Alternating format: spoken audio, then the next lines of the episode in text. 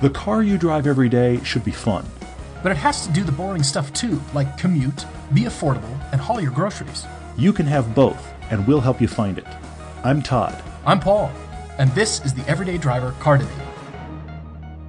Hey everyone, welcome back to the podcast. We're happy to have you with us. But if you've been looking on Facebook, this is the podcast where we've asked Chance to step in and, and help us out because Todd is on some very, very well deserved vacation time. So, Chance, welcome back. Thank you so much for for stepping in. We really appreciate it. No, thank yeah, thanks for having me. And Todd definitely needs a break. He's been just killing himself on edits and whatnot with Icon and getting that ready for everybody.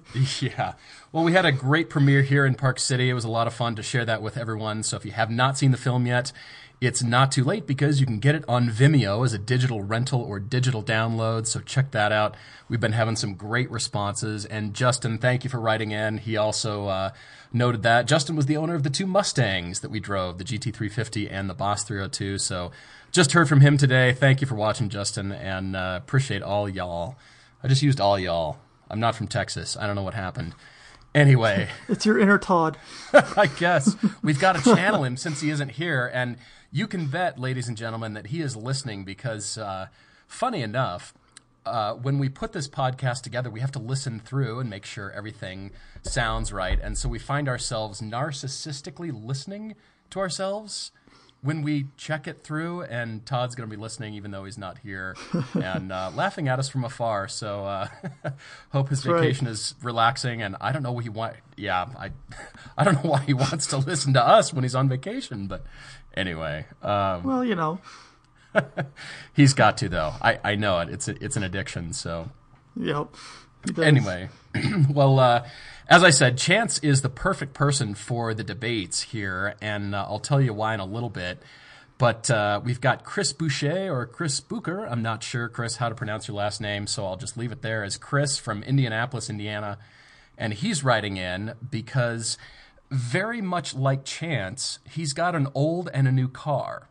And here, Chance has an old and a new car. It's a Mustang project car sitting in the garage, which is, uh, you know, we're, we're all uh, waiting with bated breath. I think you are too. I think Mandy is as well. Uh, yeah, yeah, everybody is. but, uh, we'll, we've also got, uh, got some discussion here at the beginning with uh, BMW Group opening up a new development center for autonomous driving and uh, it's it's interesting that this comes just after uh, who is it Uber with their their autonomy problems they're having in California with with legalities and how they're now I just saw a little bit ago Many. that they're now moving everything from California to Arizona to do their testing. So BMW has taken it a step further and they've built their own testing facilities just for autonomous driving, which I think is an awesome idea because then they don't have to worry about legal legalities. They can do everything in a closed uh, test course and circuit, and they can, you know, once they're done there, they can just go right inside and do all their their programming, make some tweaks, and go right back out and do it all over again. Yeah, I I think it's pretty cool to be honest, and it just seems like every manufacturer is going to be jumping on board, dedicating their own research center to this very thing as it uh, you know as things develop. But you said you had uh, a couple other notes along with uh, along with this news from BMW, right? Yeah, just just thought that it was kind of interesting how Uber just had their problems, and and just a couple days later they made this announcement. And then I also saw earlier today that Tesla updated their autopilot today as well, and they've made it so if you're using autopilot it will force the car to not speed. You, it will not let you set the autopilot to go faster than the posted speed limit. Huh. So I'm wondering, is that going to be good for new drivers, teen drivers, when their parents let them borrow the car, borrow the family car, the car. You can't see me, but I'm doing air quotes right now. You know, when when uh, you know, hey mom, can I take the car? Does that mean you're going to be able to track your son or daughter and look at wherever they are on your phone and set their speed limit, or is that Tesla doing it for you? It just, I guess that's good and bad yeah. because uh, you know there is such a thing as our own decision making, right? I mean, yeah, and I mean with, with the way the, these cars, Tesla's cars, are connected at all times, pretty much too now. and So they'll have GPS and know where everything is, and they'll be able to see. I, I imagine if like if you're using your GPS system on your car, a lot of times some of them will show you what the sp- posted speed limit is wherever you're driving. And so it can probably just pull that information and say, nope, okay, 80 miles an hour, that's set, you're done. Just keep on going at 80. Huh. That's interesting. I've also noticed here in Utah, we have speed limit signs that are digital, which means those can be programmed by the the Utah, you know, state of Utah to lower the speed limit in weather. And I've seen those change when it's really snowing hard outside and it's really bad weather. So I've seen those signs change to, you know, 10 miles an hour lower. But then Yeah. that means the car's always going to be pulling that information and adjust your speed accordingly. That's pretty I, I wild. don't know. Who, I mean, who knows? Yeah, it's crazy stuff. That's pretty wild. I mean, of as much into tech as you all know that I am, and, and pushing forward, that part is, uh, I guess, a little bit less than thrilling to me. That the car would just exactly go the speed limit because sometimes you really need to punch it to get through, get away from a dangerous situation, or you know you need to go up to 80 or 90 even just to get away from a tractor trailer or something like that to get out of danger which is the choice which is you know what you need to do when you're driving. So i i yeah that's that's Well- uh, a long debate there i think. This is this current update is just for auto, autonomy. So I imagine if you're just, just driving normally, you can still, if you want to do 120 in a 20, then I guess you could do that. I wouldn't advise that, but right. Okay so only during autonomous mode or semi-autonomous mode right, will it do that. All right. Right. All right so you can put the fire on the screen the the campfire and read your favorite book and cruise slowly along all right Put on a movie or whatever. Yeah. Gosh. Well, all right. That's uh, that's part of the deal, I guess, and uh, I suppose there will be people to hack that as well at some point. But uh, you know, it's Yeah, um, it's bound to happen. it's coming. Well, I uh, wanted to switch gears a little bit and talk about a podcast that Todd and I have noted that really resonated with our audience. And as a matter of fact, I was talking to a friend just the other day, James. Uh, he is out in Pennsylvania, and he has been looking at BMW M3s for a long time. And finally, his wife has said, "All right, when are you getting your car?" And their third child is on their way, on the way, and. Uh, having three car seats across is a genuine reality. And this podcast has ren- resonated with so many of you because it is such real life. And we talked about and debated the merits of car seats. And it and turns out James, my friend, has found two European man- manufacturers, two models that will fit and squeeze in three across. And so now he's asking me, do I hmm. stick with the M3? Do I look at a Porsche Macan? What do I do? And you know we've got reality intertwined in there. And so i thought that was uh, that was pretty interesting. And and i think uh, i forget the number of that. It was um, when we discussed the autonomous age that is upon us. If you go back to that i think it was a couple podcasts ago. But uh, pretty amazing. That just came up in conversation the other day again. And i thought man todd and i just talked about that on the podcast. It was crazy Yeah, and I saw it must have been him or some somebody else. But I saw a picture of that on Facebook or Twitter on our page, and uh, yeah, it's it, it's just this three cross car seat basically. It looked it was well designed, and I, I don't know how wide it is or what how big the car needs to be for it to actually fit. If it can be something smaller, needs to be bigger, but it was very cool. And there's definitely people that you know if you have triplets, for example, Well, you're going to need to do something like that. Yeah. I mean, uh, just it, it was pretty funny, and uh, you know, just came up in conversation again. So it seems to be a thing. And uh, if you have suggestions on real life examples just like that, that uh, are something for Todd and I to debate or discuss, please write to us. Of course, on the website, but everydaydrivertv at Gmail. I, I just think that really resonated with a lot of people. Just the intermixing of here's the realities and how do I combine that with the car I really want those sorts of situations, and that was really intriguing to explore with uh, with both he and I. So, anyway, I just put that out there because we noted the yeah how many people have been talking about it already. So, pretty funny and interesting. Yeah, that is pretty interesting. And speaking of older podcasts, on the last podcast, you and Todd talked about uh, some cars for Ed down in Phoenix, and you mentioned the uh, he was specifically looking for something convertible and four seats, and you of course went with a two door convertible. I mean, a, a two seat convertible, Well, and it was an an Aston Martin V8 Vantage, which you know it's a great great car. But the the whole time, and I'm I'm glad you went that route because that, that that was one of the first cars that came to my mind as well. But then I got curious and was like, well, what about the DB9? And you can get the DB9 within your budget, Ed, and they've got a rear seat. They're convertible. You can get paddle shifters. You can find them all day long within that budget.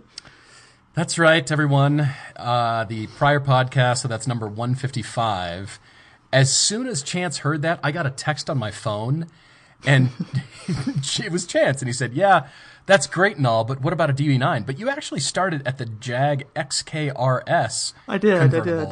which I had looked at that, and then I thought Ed had wanted a manual, and then turns out it wasn't. He he didn't want a manual, and so that car could work as well. We both thought of it, so you know I'm giving you no ground there, but I do like your DB9 idea. it's pretty much Chance thinks I s- suggested the wrong Aston Martin for Ed. So Ed, if you're listening.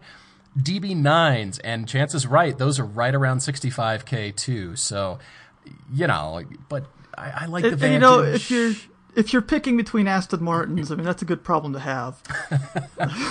That's very true. That's a good reminder. That's very true. Well, uh, yeah. Hopefully that helps, and uh, it's funny because yeah, if if uh, even we're even a little off, or if he get, disagrees, we'll get texts from both Chance and Edgar, and they'll say, "Hey, what about this car?" And uh, sometimes they're right. That that was a great suggestion. At least I was in the Aston Martin, you know, realm. I was, you know, Yeah, uh, again, it was it was a great suggestion too. I mean, I'd, I'd pick a V8 Vantage over a DB9 myself, but if you need the rear seats, it's hard to go wrong. It's hard to go wrong. Well, we mentioned Mustangs earlier, and uh, I actually wanted to kind of snipe back at you about your project car because you've got a Mustang that is languishing in your garage while you drive Yeah. around in your BRZ. And I think we're all wanting to know what's uh, what's the schedule for 2017? Are you going to be, you know, working on it harder? Is it still going to be sitting there? I mean, what's what's going on? What are your plans?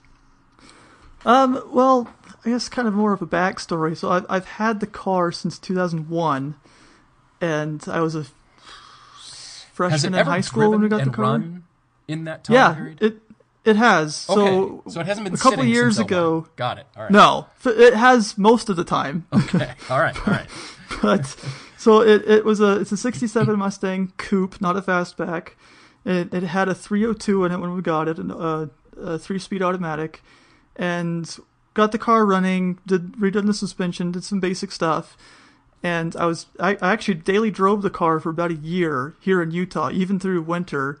I've got some pictures I took, and this is how crazy photographers are. Okay, so I went out to Utah Lake here during during sunset in January Of course you did. when it was 17 degrees outside and the car doesn't have it didn't have a working heater at the time uh, but the, the pictures turned out good and it was worth it but it was actually it was about a week after that that the engine started acting funny it, was misfiring and it just wasn't running right we couldn't figure it out so the plan was to just start rebuilding it and uh, so I, I was talking to a friend about it and told him what was going on, and uh, he a few days after that he he gets, sends me this text. He's like, "Hey, um, my neighbor is selling his '91 Mustang GT with the 505 speed.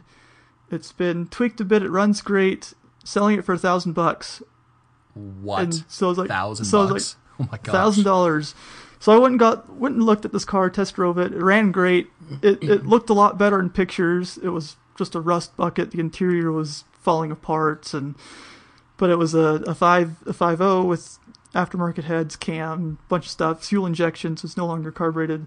So I yanked that out of that car along with the transmission, and I'm eventually going to put the rear end in it too. So I've converted the car from a three-speed auto to a five-speed manual, and now it's got 120-ish more horsepower than what it had before. Okay. All right. Well, ri- well, right now it's technically zero more horsepower because it's not running. Right. It sits. But it sits. So I But, mean, uh, yeah. Where are you at? I mean, moving yeah, forward. that was So that was three years ago to give you a frame of reference. Oh, really? Okay, so And, it's uh, sat for a while.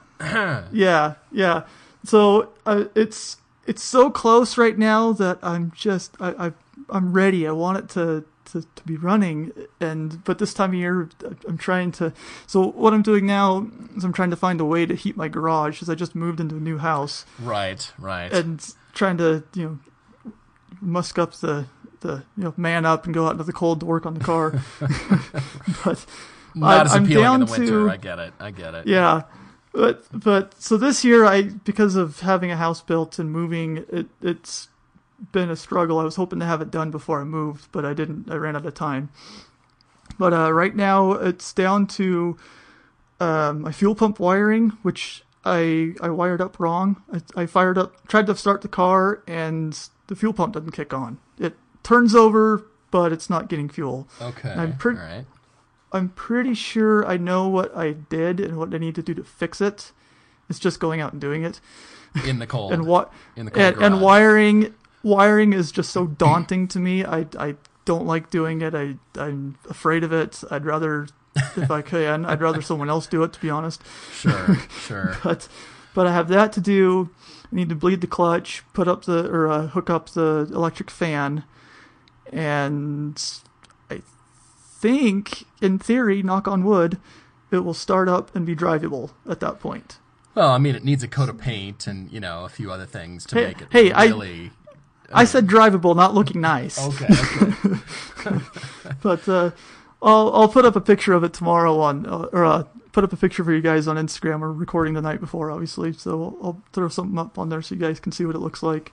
It's uh, primer gray, and it, it's it still looks cool. And and actually, it's it's amazing to me when I was driving it around, how many people told me or had asked me that I should never change the way it looks. They think it looks great the way it is, and it's just beat up. It's it's not perfect. Yeah, uh, uh, I mean, I kind of see it because it it looks it looks pretty good as it is. It's got that, that raw, aggressive '60s muscle look to it, but it's it's kind of rat rod looking to be honest, and that's not really my style. yeah, I, I'm not seeing that coming from you, but uh, No, all right. Well, So- yeah, throw up a picture for the folks, and uh, you know maybe the ones that you took way out in uh, January, whatever, three years ago when it was running.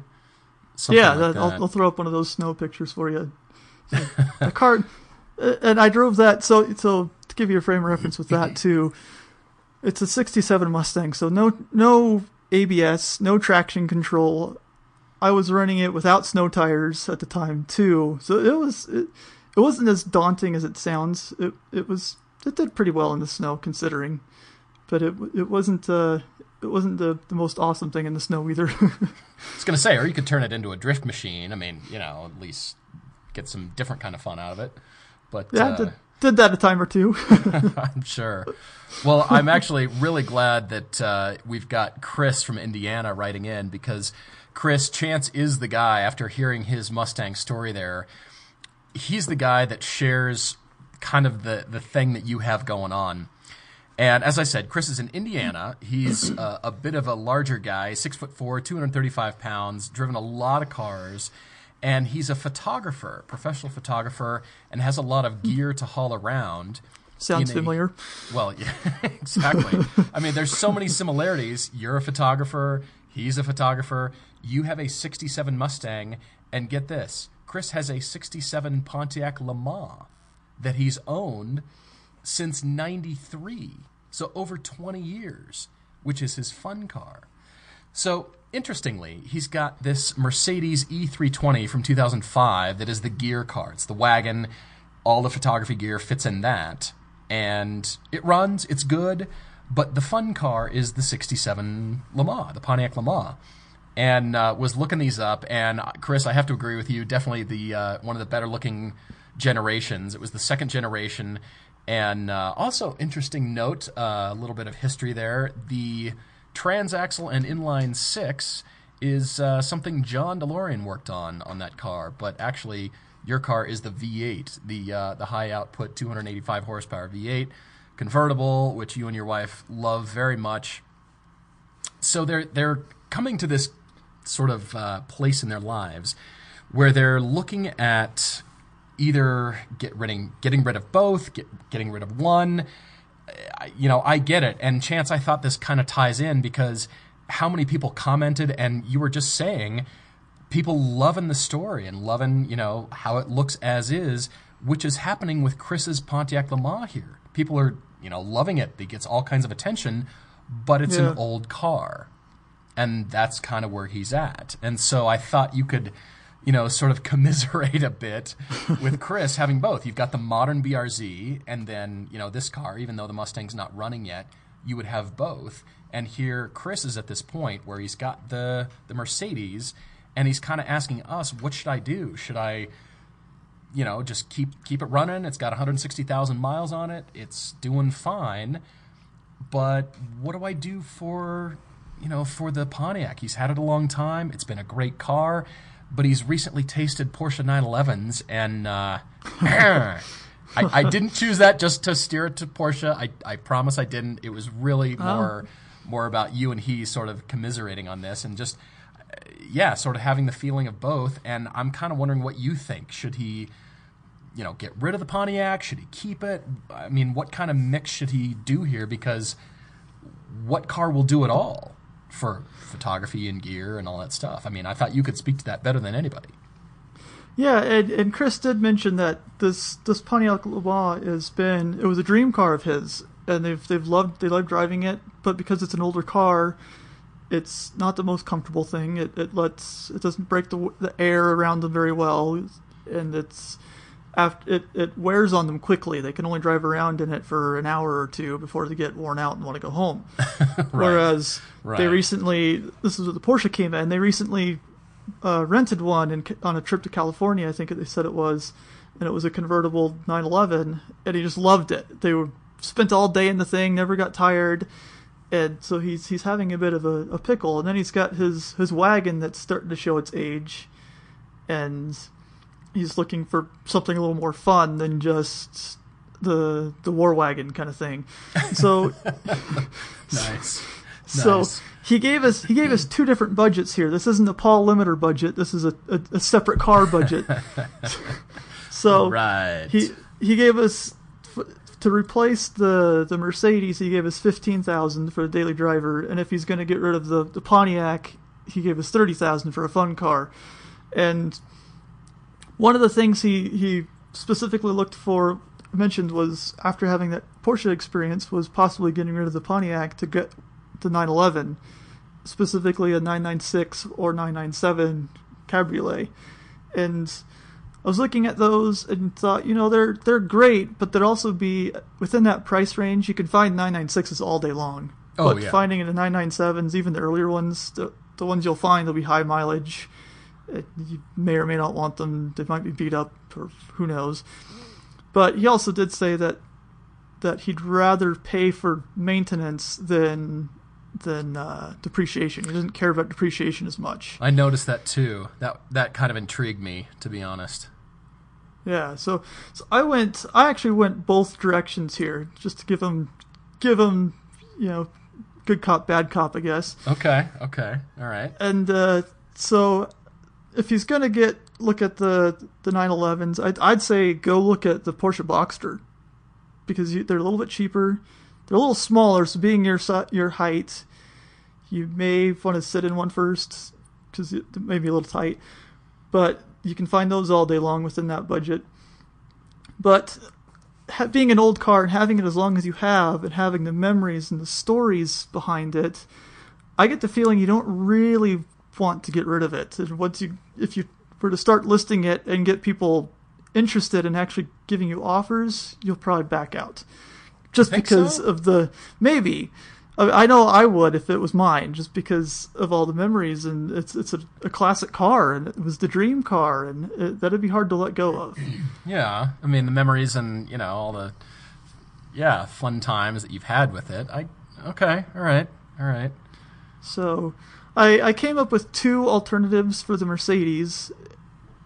Uh, as um, so the the two cars I came up with, one of them is it's smaller than the Mercedes. One of the things he said he liked about that that E320 was its size and all the cubbies and just the the u- usability of it. So the the first one I I thought of, and the reason why I bring it up is because another professional photographer friend of mine locally, he has one of these and loves it, and he he goes to all his shoots, takes his gear in it. Okay. And it's the uh, the Subaru XV Crosstrek. So okay. it's the it's All like right. the it's kind of the Impreza Outback type thing, a little taller. Chris did mention that he, he goes on a lot of hiking trips and, and things like that, so it'd be a car you can go out and beat up on dirt roads and not really have to worry about it. And you can get those the older ones with a little bit of mileage on them. You can get those within your fifteen thousand bud thousand dollar budget, but they're you might spend a little bit more looking for one of those. But the other car, and this this one I think is the real winner. The other car I found, it's a lot more similar to what he's already got. It's similar in size. It's still German. And it's a, a 2010 BMW 5 Series, a 535i X-Drive wagon. And this specific one has uh, where'd the mileage go? It's got it's got 91,000 miles. So it's not not the lowest mileage, but the guy's asking 16,000 for it. And it so and it looks like it's in great shape. Uh, I don't know if it's an automatic or a manual or not. It's it's an it's a DSG, so it's it's automatic. So, and it would be a fun car, and it would be f- more fun than the Mercedes, perhaps. So that that's kind of what where I landed. Where'd you end up going with it? It's well, it, it sounds like you're kind of leaning that way, and not that you're a foregone conclusion by any means. I just thought, you know, having the older car exactly the same year as Chris here, I kind of wondered if you would go in that direction of keeping the older car because of the memories, because of the, you know, they don't make them like they used to kind of thing.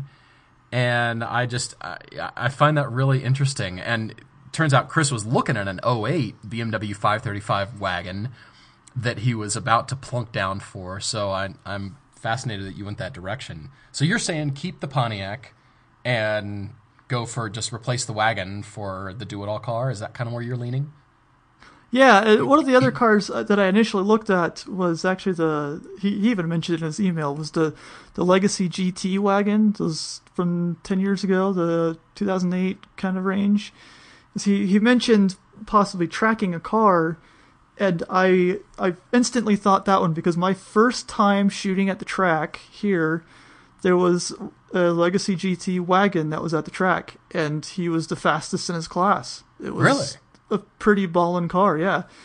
So I looked at those, but most of those I saw they were really high mileage. I don't know if you'd really want to go that route, to, to be honest. But that was kind of why I, went the BMW route because you know it's the the performance car. It's the the the ultimate driving machine. It's it should do it all, right? Yeah, yeah, it should do it all. I uh, well, to answer your question, I thought about a, a bunch of different scenarios because, as you said, the budget was fifteen for the daily and about thirty thousand if you were to replace the Pontiac. And I thought, what if you sold both cars and theoretically worked with about forty-five thousand dollars? But that means you're now down to one car. I suppose you could split that up again on two, but being a photographer, having all the gear you guys do, and still wanting the feeling that he and his wife have in the Pontiac with the convertible, just the you know friendly people coming up up to him and talking to him, and you know the the new thing that he's discovered with 911s that really fun to drive aspect. I'm thinking, what car can really do everything that carries all that gear and is a convertible? And by the way, something that uh, that he mentioned also, they have a dog. It's a Belgian Malinois, which I looked up. I did not know this this breed. It's similar to a Belgian German Shepherd, very lean looking dog, beautiful dogs, and it's uh, the dog's name is George. So George goes with them nearly everywhere they go. I'm thinking, wow, throw that into the mix.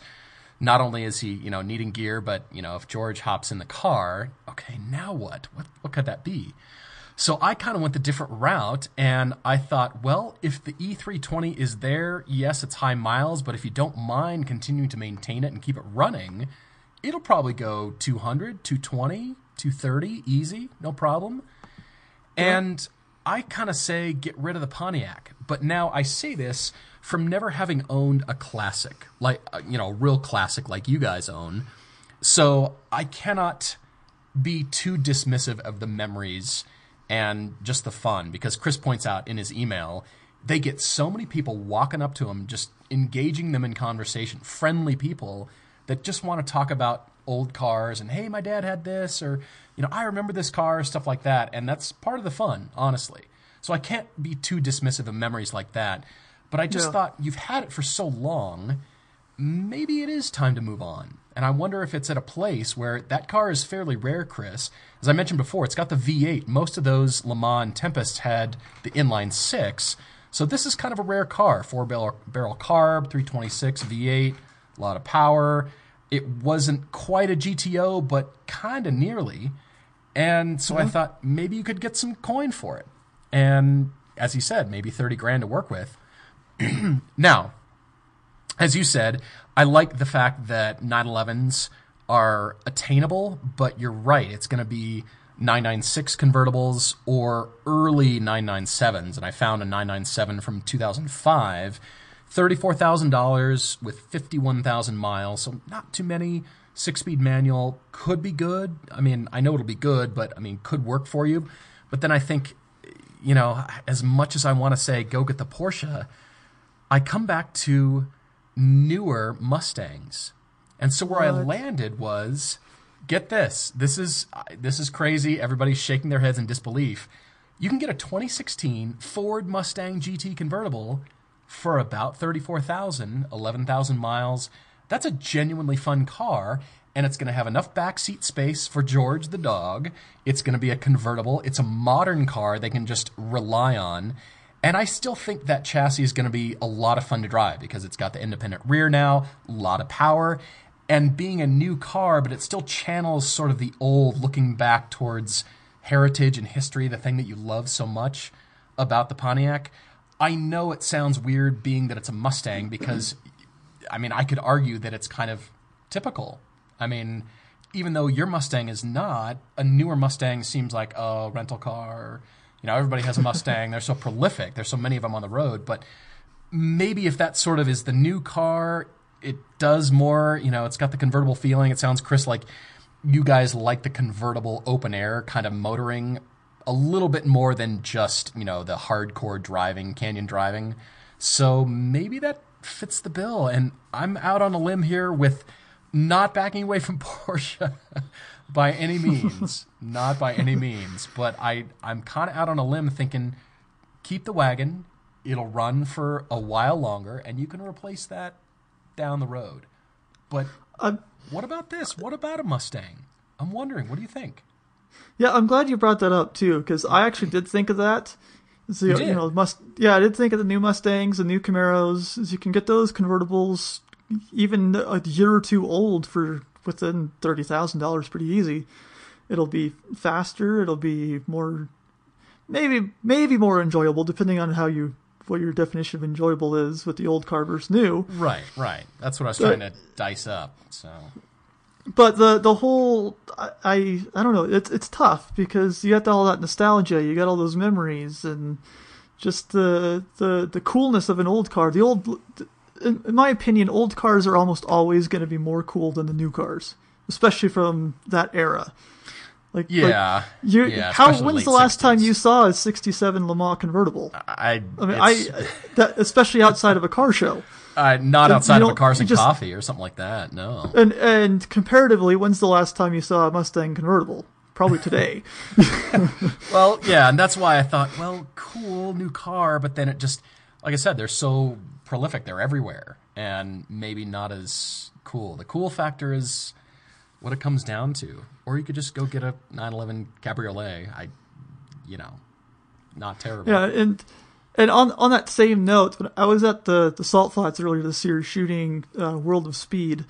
It's one of the the land speed racer events, and there was a guy out there who he had brought his 1969 Charger Daytona, so it's a big winged car, out to the Salt Flats. It was Oh, wow. unrestored. He had bought it in uh, 1976, I think he said and he had all everything he needed to restore the car, but he said I, I he just can't do it because as soon as he restores it, all those dents that have the stories go away. So it's an interesting it's an interesting way of thinking. I, I don't necessarily agree with that, but I I get it with the whole you know keep hanging on to something because of the memories it gives you. Yeah. Well, if he keeps driving that car out to the salt flats, he's going to have to restore it because it's going to fall apart. So, Yeah, no kidding. why on earth would you do that to that car? I mean, but you know, sweet car, sweet ride. Uh, Yeah, you know, he yeah. could get a lot of money for that thing. But all right, well, Chris, you're going to have to uh, take this and weigh all this, and uh, as we say, please write to us and uh, let us know what happens. And uh, hopefully that's helpful. Uh, it's I, I can always argue Porsche, but uh, I think what it comes down to is the memories and and looking back while trying to move forward with a new new purchase. So please let us know. In the meantime, we will jump to Adam, who has a very very different story here. And I picked this up, Adam, because I, I really appreciate you writing into us. This is a bit, well, it's a lot different because Chance and I could be debating a lot about this, but I want you to mm-hmm. hear the story. I want you all to hear the story first. And it's fairly short. And what it is, is Adam's father bought him a 2015 Honda Accord, so a brand new Honda Accord two years ago upon his graduation. So it was a gift car for about $23,000. The problem that Adam has is his father didn't tell him about it prior to purchasing it for him. He just went and did it and got him a brand new Accord and gave it to him. There was another thing. It was a manual transmission, and he couldn't drive it initially because he didn't know how to drive a manual transmission car. So here's Adam now, having driven it for almost two years, and his emotions are tending less toward gratitude and more towards annoyance. That I- suppose the uh, presupposition that I'm going to just get you a car without even asking you what you like, here you go. Has that ever happened to you? I, I just found this so interesting and intriguing. It's never happened to me. Me either. Uh, I, do think you know it's it's not uncommon for people to give cars for college graduations, even high school graduations. Sure. But I, I've always wondered about that. I mean, how do you go about picking a car for somebody as a gift? And you know, it, I guess if you're someone who doesn't really care and you actually need a car, you'll be just happy with whatever it is. Sure. But as a car guy, it's kind of like, oh, uh, don't really care for those, but thanks, you know. Thanks, I think. And I- it's like a white elephant I- gift from the car world, is it not? Yeah, and I think that's kind of how Adam's feeling. It's not that he's ungrateful, because I'm sure he's just happy that he's got a new car, but it's something that he said he's never really got to fall in love with. He's just he's tried so hard to enjoy this car, and it's just not happening. I guess it's it's his appliance, is what it's kind of become. yeah. he he his first car was a Honda Civic, a 2001 Civic. So I guess Honda ran in the family. So I guess that kind of his dad just went that way because that's what he had before was a Honda, and and uh, I guess to add more to the story, he's got a reservation on a Tesla Model 3, but he's not expecting. Like, well, like anybody, they're not expecting it for at least three years a long, long, a long, time. long time. So he's looking for something that can be more enjoyable in the meantime, or he's also asking, should he just suck it up and and you know keep driving this car? Is it is it better than he thinks it is? And to that, I will say, we have a friend here in the Park City Car Clubs named Sasha, and and uh, he's got a Honda Accord. It's a newer one. I don't remember what year it is, but it's it's a four cylinder. It's a, an automatic CVT Yep. and and he's had that thing at the track. He took it to the same track day that I went to in my BRZ, and he passed me on the track. Did he really? I, I don't know if that's because I was being more cautious than he was, or I'm just that darn slow. But he passed me his his Honda Accord, and so I, I have to think that it's probably a better car than you're thinking it is. But at the same time, I get it. It's not like it's not a BMW. It's not a, a Tesla. It doesn't have that power. It doesn't have that fun factor that he's looking for. So yeah. I I thought of two cars for him that I think will be would be great to hold him over for the new Tesla. Okay. And the first the first one I thought of, it's kind of along the same lines as the Honda, but it's a lot more fun to drive. It's the same size. It's within the same price. It'll be well within his budget. He didn't give us an actual budget, so I I was just stuck between twenty and thirty thousand, figuring you know he's got a Model S, I mean a Model Three on order, True. Right. and he's he's looking at selling this car. so the car, two cars I landed on. The first one was the the, the new Mazda six. You can they're available in both automatic and manual if you still wanted a manual, or if you wanted to go an automatic. They're fun to drive. They'll have just as much space. They look they look really nice. I mean, I've I've driven them and I loved it. They are a little bit. I I don't know how they compare to the Honda on power, but they are not the, they're not the most powerful car on the planet. But they that that chassis is just so good. I know we you guys talk about the Mazda three all the time, and the Mazda six is just as good a chassis. you think it's going to be better chassis, better dynamics than the Accord? I do. I do think that. I mean, it's. I think it's a little lighter. I could be wrong on that, but Mazda's also known for being just a sporty driving car. And the Mazda 6, I, I used to have a 2006 Mazda 6, and I loved that thing. I wish I never got rid of it, to be honest. But the that was just a fun car to drive. And uh, then the the other car I thought of, and this is taking it a little bit further. It's kind of an in betweener between the Honda and the Tesla in size, I think. Or no, it's more closer related to the Tesla in size. It's the uh, the new BMW 3 Series, which is exactly the size everyone's saying the Model 3 is supposed to be. Right. Right. So that way you'll have a fun car in the meantime. You can get the 335s within your budget, used of course, not new. And you'll be able to see that size and see if that's something that'll work for you when you get when you get your 3. The 3 will have more luggage space cuz there's, you know, no engine up front. But right. But you'll you'll be able to to kind of get an idea of what that size is like.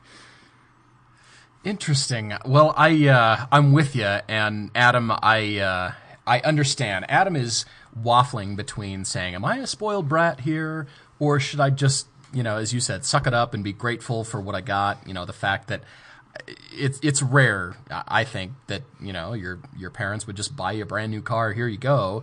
But it's also kind of a bummer that they didn't ask you what you want. So I really I can see it. You're waffling back and forth, so you have no sense of ownership in the Accord. It just is sort of there, and you're just sort of borrowing it. And apparently, Tesla has just entirely captivated your attention. And I'm glad that you have an order put down. I mean, I, many people do, and as Todd and I keep saying, it's going to be a while because uh, you know everybody else is uh, waiting behind you know employees and and uh, prior owners, you know, already existing Tesla owners. So I uh, I get it. I think it I think it's not rude to sell the Accord because you need some fun. I think you need some therapy between now and when that Tesla arrives. And by therapy, I mean turbo. I think you need a turbo in your life. And that might change your opinion of Tesla. I mean, it's going to be quick off the line, of course, being electric. But I'm just wondering about selling the Accord, selling it outright for as much as you can get for that. Could you bank that money for the time being? Instead of putting it towards another car, save up for that Model 3 or just bank it altogether. Do you have the income and could you go lease something like the hot hatches we keep suggesting, the Fiesta ST, a GTI, maybe even a hmm. Golf R? But let's just stay inexpensive. Let's let's just stick with a Fiesta ST. It's a great fun car and it's something you would choose. Again, I'm trying to get get you to something that is interimtherapy.com trademarked whatever. Um, just just something. I, I think you need a turbo. I think you just need to laugh and giggle and you know shift your own gears for yourself and all that stuff and and allow yourself to choose something in the meantime. Even though the Tesla's coming, it's still a bit of a mystery. It's still a ways off. And what if you got a two or three year lease on just a little fun rocket ship that you're going to giggle every time you drive it, but knowing that you'll get rid of it? Knowing that you're going to have fun now.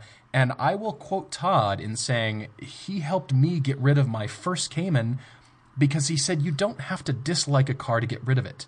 Now, here Adam is disliking his Honda Accord, but if you get a new car, something fun and hot and turbo-y and quick and nimble and all that stuff, you don't have to hate it to get rid of the Tesla. It's just going to be a bit of a fun band aid in the meantime. I, I digress, but uh, you know what I mean? I'm just I'm thinking even if you just sell the Accord and put that money towards a Fiesta ST, Todd and I have been finding them in the 14, 15, 16,000 dollar range, so you could easily go get one of those things and Yeah. just have a hoot. Just go enjoy yourself and take the pressure off yourself. Allow yourself, give your give yourself permission to just say, "Thanks, Dad. I I used the Accord. It's a springboard for me, but I want to choose my own car. I want to do what's right for me." And so I liked your suggestions as well, Chance. I'm just thinking, uh, it, it sounds like you and I are both in agreement of get rid of the Accord, not because it's a bad car, but because it do- doesn't represent you, Adam.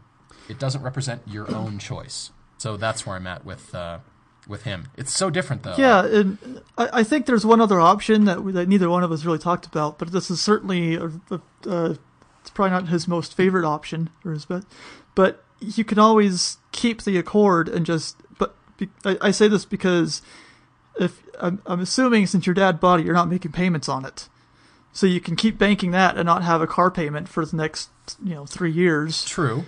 And and put that towards the Tesla, or put it towards you know paying off student loans or whatever whatever else you need to do. Will he be gnashing his teeth in hatred of this? Yeah, thing, so yeah, is it I, I just that? I throw that out there just as a, a financial advisory, I guess.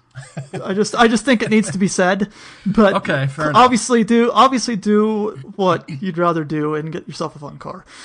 Of course, we're here to spend your money. We're here to encourage you to go get what you want, Adam, and and uh, hopefully this gives you permission to go and do that.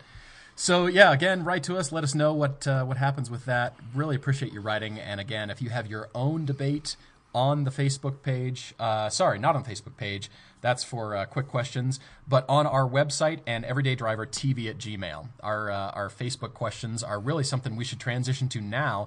But I always ask for those just as a, a quick, you know, hey, what's on your mind? It could be newsworthy. It could be all kinds of stuff. And uh, I put that out there again today. And uh, refreshing the page here, there's quite a few of them that came in. You guys, again, are continuing to shock me by where your heads are at. I, I, and I mean that in a good way. With all the creativity on here. Did you notice this? Did you read through this, Chance? I did. I'm just going to jump right in here to, to Charlie James's question. and he, Charlie, he's hello. asking he's asking if there's there's any news on the GTS M2. And based on what we just heard, I, I, I, I is Paul alluding that the GTS was just a band aid for his his his M2? No, Uh, I didn't say I don't, that. I What don't know. I have to take my own medicine? I have to do as I say, kids, not as I do, right? yeah, I mean, uh, it, it could happen. You never know. I love my Cayman though. I love it. It's it's yeah, I love it. I'm not sure. We'll see, but uh, yeah, Charlie, thanks for writing. Uh, of course, Charlie is um, in Germany and lives close to the mothership, so he just ordered one. Congrats on that, Charlie. And uh, yeah, the uh, GTS versus the M2. Currently, that film is on the Icon Blu-ray. It's also online on YouTube, but uh, we'll just have to see. And I keep telling everybody. Why can't they live together in the same garage happily in harmony? different cars, different things. So we'll we'll see on that. Uh, I also have to laugh uh, scrolling down here to Peter Ronas' question here. He says, "Paul, here's your chance." He says, "Todd reins me in with some of the comments that I make on the podcast, but now's my chance. What have I wanted to say on the podcast, but too scared to say it in front of Todd?" Well, news, Peter. Uh, Todd is listening currently and laughing. I can I can hear him laughing now because of what I said up front. We listened to the podcast just to, as a check through, but you know it's uh, sometimes maybe it's a good thing. He reins me in before I go too far into the weeds or too far down a rabbit trail that uh, gets weird really quick. But uh, I guess nothing. I'm just laughing at that because uh, it, it's well, uh, here here's the other thing. You got Chance sitting here across the mic from you, so I mean, well, right. bad joke. I had to say it though. That's true. That's true. Well, uh, nothing on my mind. Nothing really pops to mind. But uh, I I appreciate you encouraging me, and maybe I'll push that further in the future. But not to get too strange and crazy with things. But uh, anyway, thanks for writing in, Peter. Uh, what else? There's a load of questions. There's some great questions in here. Uh, hmm, hmm, hmm. I think I'm gonna go with uh, Ken Ken Cal really quick. He's got a quick question: was favorite exhaust notes? And I, I'm I'm sure you guys You have touched on this before. besides a flat But- six. Is that kind of the caveat there? You just keep drinking away there, Paul. I Just do. keep chugging. I got a glass of uh, glass of it right here. But uh, well, I, I'm gonna drink on the other side. The the the Mustang GT350 has got to be one of the best sounding V8s out there right now. Yeah. And but my one of my favorite sounding cars of all time has got to be the old GT40s. Listening to them scream down the straightaways, down down the Mulsanne Straight or at, at the track, just it, it sends chills down my spine just thinking about it. Good one. I like that. I'm with you on the GT350, but I will add the Jaguar F-Type R. That's just the most crackly, beautiful noise I've heard in a long time. And again, that's beside flat sixes and all that jazz. But uh, I love V8s. It's got to be, you know, V8s just have that right sound to them that we won't get with the coming electronic electric age. But uh, I It'll start sounding like the Jetsons, you know. yeah, exactly. exactly. Well, uh, Ross Ballot writes in about our automotive hopes and aspirations for 2017. And I will say, Ross, I want to continue honing my own driving skills. Uh, Todd and I are looking at some good big announcements for 2017 that we're still mulling. Can't say more than that at this point for this podcast, but uh, we've got a lot of uh, a lot of things that we're thinking about, and uh, I I hope even half of them come true. Uh, we we keep dreaming dreaming big, and I think that's what pushes Todd and I on, and uh, I think hopefully inspires Chance and Edgar, and and uh, we couldn't do it without their help. That's for sure. Um, for me, yeah, it's. Uh, continuing to get track time, of course, continuing to push my own driving skills, getting in some fun, hot stuff, and sharing it with with everybody. I mean, that's the creativity, the outlet that we started this, and and uh, want to keep that going, but still hone skills and and you know refine the show further. I think. Um, Yeah. that's that's the biggest thing. Yeah, and uh, for for me, uh, I want to get the Mustang running. I want to get that. that I was gonna say, driving. glad you said that. Man. Yeah, there's that. Uh, there's potential of me upgrading from the BRZ to something else. I'm not going to say to what yet, but uh, I've, I've got something on my in my sights. yes, you do. Uh, as as that was kind of brought up last week by you guys. Thanks for that. but we have to uh, poke you, even when you're not on the air here. We have to poke you, Yeah. of course. Yeah, but I, I also want. Um, I, I didn't get to go on the trip this year, but I, I'm I'm hoping to get to go with you guys on pilgrimages here and, and get to experience the ring and spa and just see Europe. I've never been to Europe anywhere. and it's always been a, a dream of mine. And uh, speaking of that, let's see where is it? I saw someone asked a question about. Uh, oh, here it is. Ed Edmund Als- Edmund Alonso. Although I probably butchered that, but says which cars are fast on the track and feel surprisingly slow at everyday speeds. And well, the, BRZ is kind of one of them. The FRS they they feel quick around the track. They really do. You're passing things like WRXs and other faster cars with more power, but then out on the road, you're just kind of cruising along. You, you go around to make a pass on somebody, and you don't necessarily get anywhere. put your foot down and you don't go anywhere. No, I, I'm with you. It's the cars that are seemingly underpowered, Edmund, and the BRZ FRS is a great example of that. Because on a track and in canyons, you can hold your speed. You can you can carry your speed through the corners. Of course, that's you know what you want to do in, in track driving. But uh, on street driving, you have to come to a stop. You have to brake. You have to slow for other cars. All those kinds of things. Much different than uh, than the track, where you can just keep your speed, hang on through corners, and you know nimble cars that are underpowered seemingly just come alive on the track.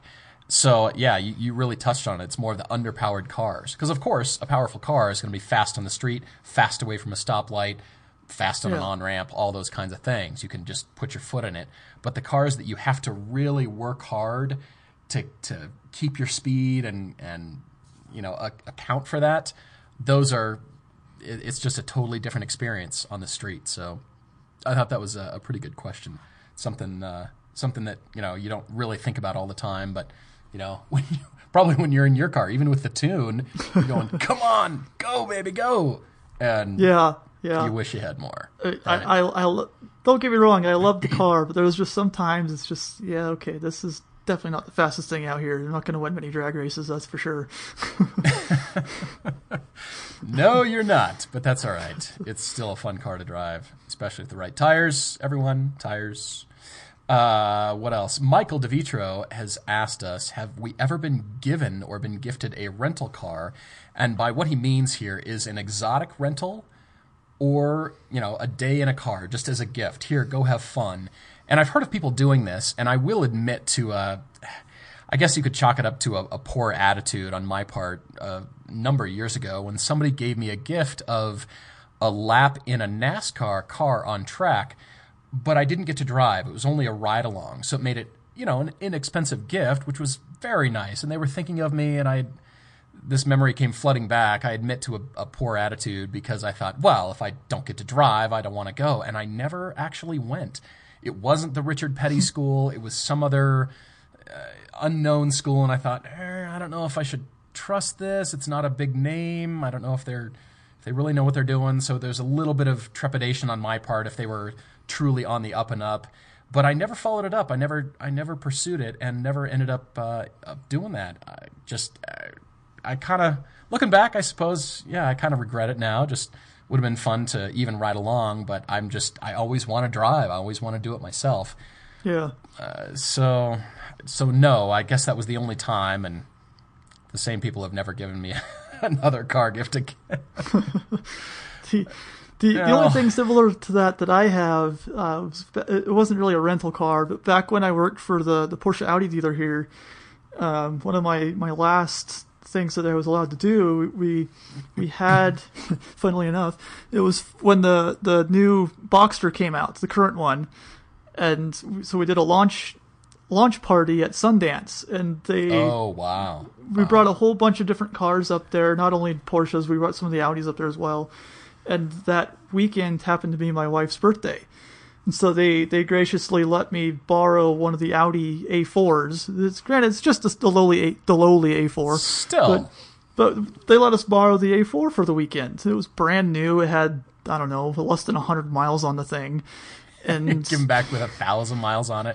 no, we, we drove it. We drove it a fair bit, we, and we we took it up some canyons. And granted, it's not the most awesome canyon carving car, but it, it was still a lot of fun. And just that experience is something I'll never forget. Even and it was a, a great send off for when I left the left working for them. Interesting. Well, that's that's pretty cool. I I yeah, nobody's ever uh, tossed me the keys to the car. We've always had to approach manufacturers. They kind of do now, which is great because we get to share it with all of you. But uh, yeah, back in the day, that never really happened. It's kind of a rare thing. So anyway, I'm wondering if uh, if you're sort of angling for a uh, for a gift here, Michael. I'm wondering if you're sort of putting that out there. Hey, friends and family, I'm kind of wanting an exotic, you know, car rental day with an exotic car. But uh, anyway, good question. So Uh, what else? uh, Lucas Lucas uh, I keep picking all the hard names. Lucas Sewior Yeah, SeaWorld. uh, Sewer, there we go. Uh, he's asking driver-oriented vacation destinations. Like, what would be our, our dream one if we took took a car somewhere, took our own car somewhere in the world, and just plopped it down and went and drove. Uh, I've actually given this a lot of thought before you even asked this question. I've got a really? Okay. a dream vacation that I would love to do someday, and that would be to fly into Rome, and this would probably take two weeks to do to do it right, anyways. Maybe even three. Who knows? Fly into Rome and then drive along the Italian Riviera up towards you know Pagani, Lamborghini, Ferrari. Go visit those places, and then drive along the Italian and French Riviera to over to Monaco and Nice yeah. up- up the uh, the Route Napoleon, across the Alps to the Stelvio, and then down back through uh, what what's the town? I forget the name of the city that's up there. And then back down to Rome, and then fly home. Just do this big loop of of northern northern Italy and southern France. I think that would just be awesome. What kind of car would you be driving? Well, his question asks his question asks to drive my own car, which would also be great. But Okay, all right. I, I'm I'm thinking something European exotic, maybe a convertible of some sort. I don't know, a, a Spider or something like that. I think would just be awesome. Hmm. All right, all right. Well, I, I love that you picked this question because mine also involves Italy. Funny enough, I uh, my former employer did this trip, and it just lit up every endorphin in my brain possible. I worked as a furniture designer for uh, for a while, actually, doing a lot of furniture, more on the modern end, modern uh, modern side of things for financial service firms, and a lot of outdoor furniture, cabanas, poolside stuff. So a lot of the furniture that I've done, I've actually found in hotel rooms, various hotels, and a lot of Vegas hotels, Dubai hotels, Disney cruise ships, those kind of things. So uh, nothing like you know lazy boy kind of stuff, but definitely more in the clean, crisp, modern, beautiful, artistic. And furniture really hits a a touches a spot in me like cars do. Interestingly enough, I love beautiful furniture. I love Italian furniture, modern, all that stuff. And so my employer bought a brand new Porsche 911 back in 2006. Of course, it was a Porsche. Of course, it was a Porsche. he took delivery of it in Stuttgart. He flew to Stuttgart, took delivery of it, immediately hopped on the Autobahn, and drove over the Swiss Alps to the Salone del Mobile in Milan. So, this is the massive furniture show with all the cool new stuff in Milan in April, which is a furniture show I'd love to go to. So he went to the show, then drove it back up to, I think it was Stade in Switzerland, one of the top ski areas that you can almost ski year round. Went skiing for the weekend and then returned the car to Stuttgart where it was shipped home to his house. So he had a vacation, kind of squeezed some work in there by going to the show and then flew home. And uh, I just thought, man, skiing, furniture, high speed driving, Porsches, of course and all in Italy, Switzerland, and Germany. I, yeah, stick a fork in me. So maybe we need to do that as, uh, as a trip. But I sure like yours. I mean, Monaco, of course, is amazing, and anything involving Monaco and Italy, and you know, driving something awesome, and uh, yeah, especially for my car, I'd I'd love that. Yeah. So I just I knew exactly Lucas when you asked that question, that was the trip. It just popped into my head. I knew that's exactly what I wanted to do. And uh, I mean, you get to see cool designs. You get to be in the heart of fashion in Milan, furniture, clothing, the heart of design. I mean, come on, you can ask an Italian busboy for design help, and they'll knock out a sculpture of Michelangelo for you. I mean, they know what they're doing. Anything involving Italian design, they just knock off all the parts that don't look good. There you go. Here's your marble sculpture. yeah, yeah. Uh, what else? Any other questions strike you here, Chance? Before we, Oh uh, yeah, there, it up? there's there's two more I had really quick. Uh, Greg Scanterbury asks, "There's so much remembrance of the last of something, you know, the last great gated manual shifter, the last hydraulic steering, last naturally aspirated engine." But he's he's flipping it around on us though. What is the the, the first one that we should celebrate? So the the one that comes to my mind is is things like the the first car with disc brakes or the first you know that that brings up new technology that that we I don't know maybe take for granted today. And uh, if I remember right, the first car with disc brakes was the uh, the Jaguar Series Two, which uh, it's it's I think they're a gorgeous car, and they, they were known as the, the getaway car in, in Britain. but uh, do, do you have any thoughts on that at all? I'm looking to the I'm looking forward to the first affordable electric fun car. Tesla's done it with the Roadster, but I can't say it was affordable. They've Yeah, had the true. Roadster. That was a fun car. And there have been other cars in that realm, but it's, you know, as you know, in conjunction with Lotus, that's how it was built. They're still used. They're still pushing $70,000 at least. So I would say the first electric fun car that is really accessible because electric cars from here on out are going to be very not pedestrian but they're just going to be function like a Model Yeah. S or Model X or whatever's coming from the other uh, electric startups.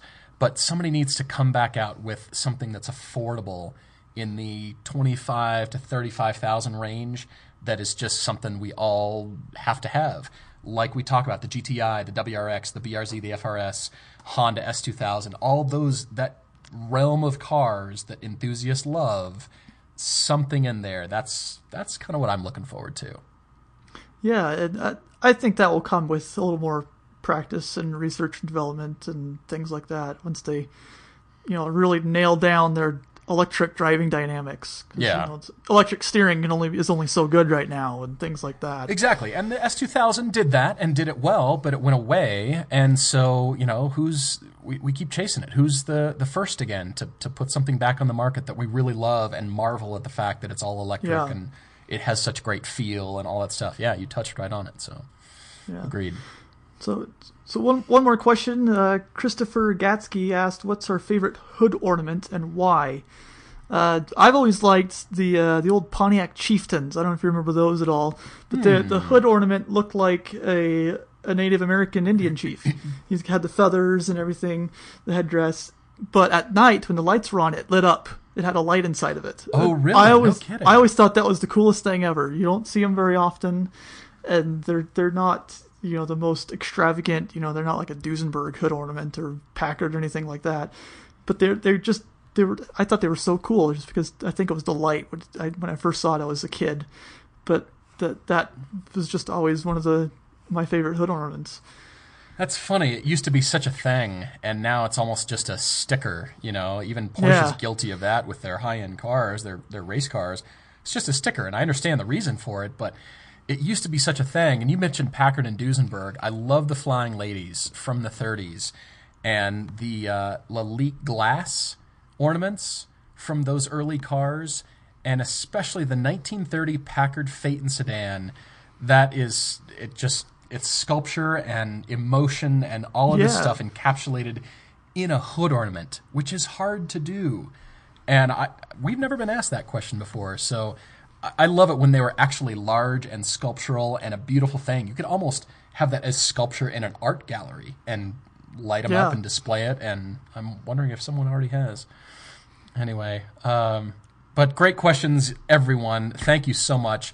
We will leave it there as the last podcast for 2016. So if you're listening to this way, way in the future, hopefully it's still uh, fun for you, fun to listen to. And we thank you so much for all your great questions this year. Look forward to us, uh, to Todd and I being back first thing in 2017, hopefully with uh, some announcements. I will just, uh, again, leave it there. I'm alluding to a few things, but a lot of things bubbling. for now, we need some time off just to relax. And uh, I hope you do too. And Chance, thanks for being on. Really, really appreciate your assistance and, and your great input because, uh, yeah, we had some great, great questions here. And I, I like your different perspective where you're coming from, especially having the Mustang that you do. It, uh, it always is a great, different perspective and, and uh, is a nice compliment. So thank you for being on. Well, thanks for having me, and I'm happy to help and fill in. Appreciate it. Well, everyone, again, thank you for such a great year. We've had a lot of fun. More to come, and uh, so we're we're breaking for now. But I will say, Merry Christmas and Happy New Year. Thanks for watching. Thanks for listening, and as always, cheers.